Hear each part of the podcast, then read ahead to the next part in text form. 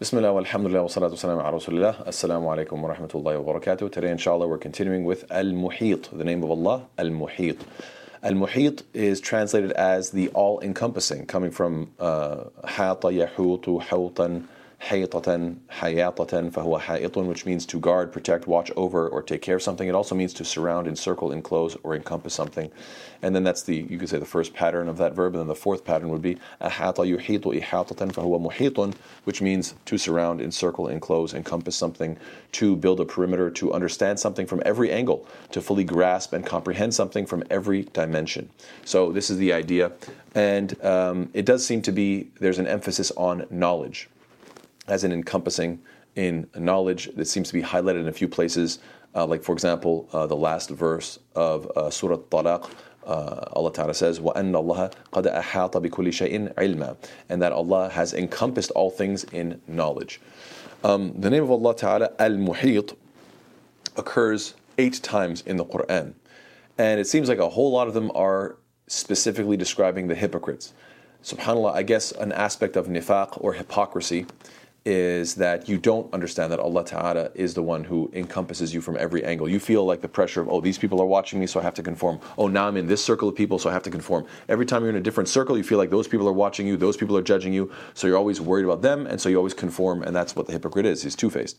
Uh, whereas the person who understands that Allah is Al Muhit, He is the one who is encompassing you, watching you, and, and, and, observing you, and can control your, your affairs in every way. When you have this, then inshallah ta'ala nifaq goes away. So you find that when Allah ta'ala is describing the state of nifaq, in um, uh, Surah uh, Baqarah, ayah number 19, Allah finishes the ayah by saying, What? Wallahu muhitun bil kafirin but Allah is encompassing of these of the disbelievers. Furthermore, in Surah Al Imran, ayah number 120, Allah is describing the state of the hypocrites and finishes the ayah by saying, What? Inna Allah bima ya'maluna muhit. Indeed, Allah is encompassing of what they do. So again, you have these instances where uh, Allah is uh, describing the state of the hypocrites. Again, we have in Surah number 4, which is Surah Nisa, ayah number 108, describing the state of the hypocrites, and then finishing with, وَكَانَ اللَّهُ بِمَا يَعْمَلُونَ مُحِيطًا And Allah is ever of what they do encompassing.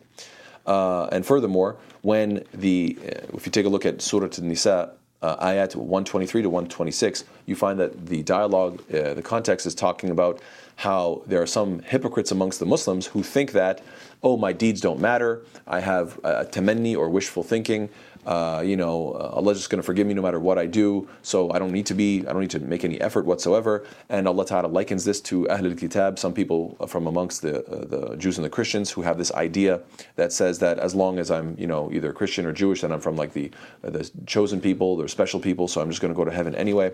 And Allah Ta'ala uh, denies that, says, no, you have to actually make your effort and be sincere. And then Allah says, وَكَانَ اللَّهُ بِكُلِّ شَيْءٍ مُحِيطًا and Allah is uh, uh, and ever is Allah of all things encompassing. So subhanallah. Oh yeah, and one last one is Allah Ta'ala describing and addressing the hypocrites who are showing off in battle. Instead of fighting for the sake of Allah, they're fighting for the sake of glory, which is another form of hypocrisy. This is mentioned in Surah Al-Anfal, uh, which is Surah number 8, ayah number 47. And Allah Ta'ala finishes that ayah with Wallahu bima ya'maluna muhit. Uh, and Allah is encompassing of what they do. So subhanAllah, you have all these instances in which hypocrisy is being highlighted uh, with this name of Allah al Muhit. And again, you can see the correlation that the true believer knows that it's Allah who's watching me. It's Allah Ta'ala who is encompassing me from every angle and can control my affairs in their entirety from the future and what happened in the past and everything. SubhanAllah, uh, my finances, my, my, my education, my knowledge, my uh, relationships with my family.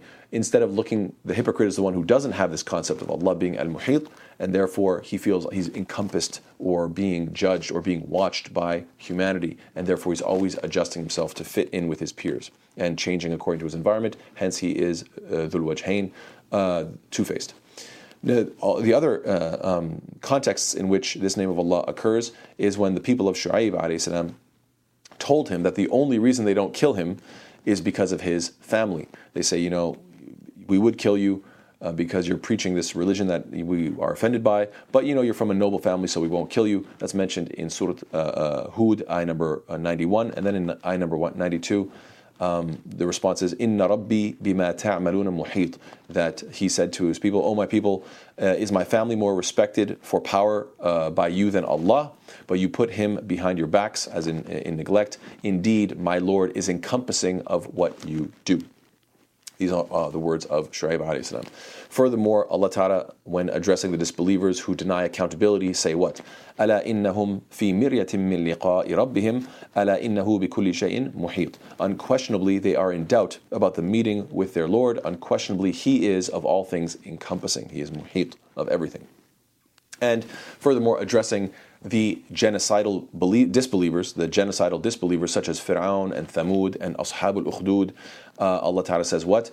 Wallahu min wara'ihim muhit. While Allah is encompassing them from behind. Allah Ta'ala encompasses everything they do, all these genocidal maniacs who have done all sorts of atrocities throughout time. Allah Ta'ala encompasses everything they do and they will stand before Him. And furthermore, the word muhit is also used one time to describe Judgment Day uh, when Allah Ta'ala says what? وَإِنِّي أَخَافُ عَلَيْكُمْ عَذَابَ يَوْمٍ مُحِيطٍ but indeed I fear for you the punishment of an all-encompassing day. So this, this word muhit is being used to describe Judgment Day itself, not the name of Allah, not, not as the name of Allah. And so yes, um, what is a very interesting, if you, if you take a look at all this, all these different contexts, what you find is that this name, this, this, this word, muhit, is mentioned nine times. Uh, um, one time, as we mentioned, uh, talking about uh, um, Judgment Day five times describing and addressing the hypocrites who hide their true intent, twice addressing the people of Shu'aib who were concealing their transactions, uh, once for the disbelievers who think that their deeds are hidden because they do their actions, then they die, and there is no judgment day, there is no uh, bringing back their deeds. Once it's all gone, it's done, it's never going to go away. And once for the tyrants who think that they can kill people uh, and their criminals and their excuse me, and their crimes will be hidden forever in these mass graves. That doesn't matter how much genocide I do; it's all just going to go away. So, Subhanallah, you hope you notice that each and every one of these contexts has something to do with that which is hidden. So, uh, subhanAllah, there's something very uh, remarkable about that. And Allah is saying, No, I encompass all knowledge. You can't get away from me. This is why As-Sa'di says that Al Muhit implies Allah is encompassing in all things of number one, Al Ilm, His knowledge, number two, Al Qudra, His power, and number three, His Rahmah, His mercy. However, given the context, of all the ayat, I didn't see any particular mention of rahmah. Um, so I question whether Al Muhit, this name of Allah, is really highlighting mercy or not. It's, it, it's definitely highlighting that Allah encompasses everything, but I think it would be uh, more reasonable to say that actually um, the name of Allah that describes encompassing everything with mercy is Al Wasi'. And let me tell you why I have that hypothesis. I believe I've mentioned this before when we covered the name of Allah Al Wasi'. But uh, but if we haven't yet, then I'm not sure if we did. But anyway, that's okay.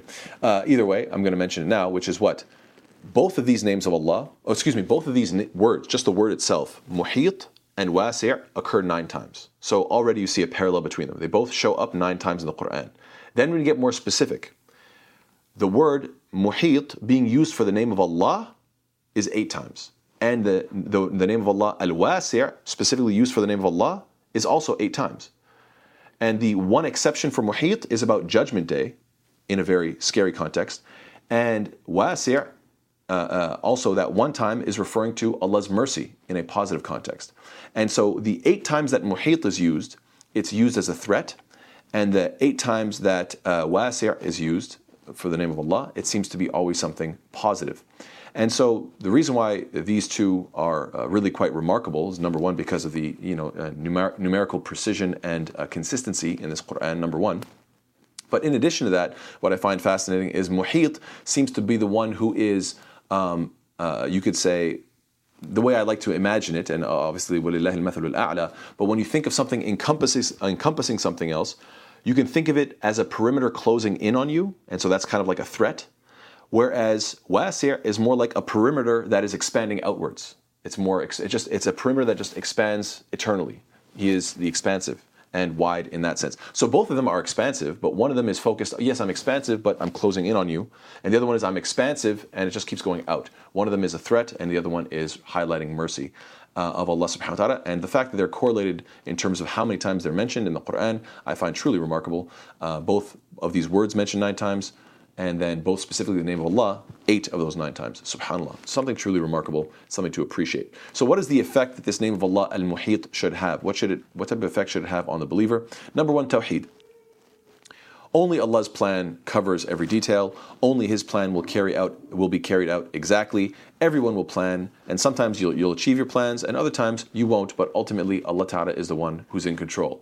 Every morning we all wake up, we all have a plan. Sometimes we achieve certain things, sometimes we don't. But Allah Ta'ala's plan is perfect, hence He is the only one to turn to, hence Tawheed.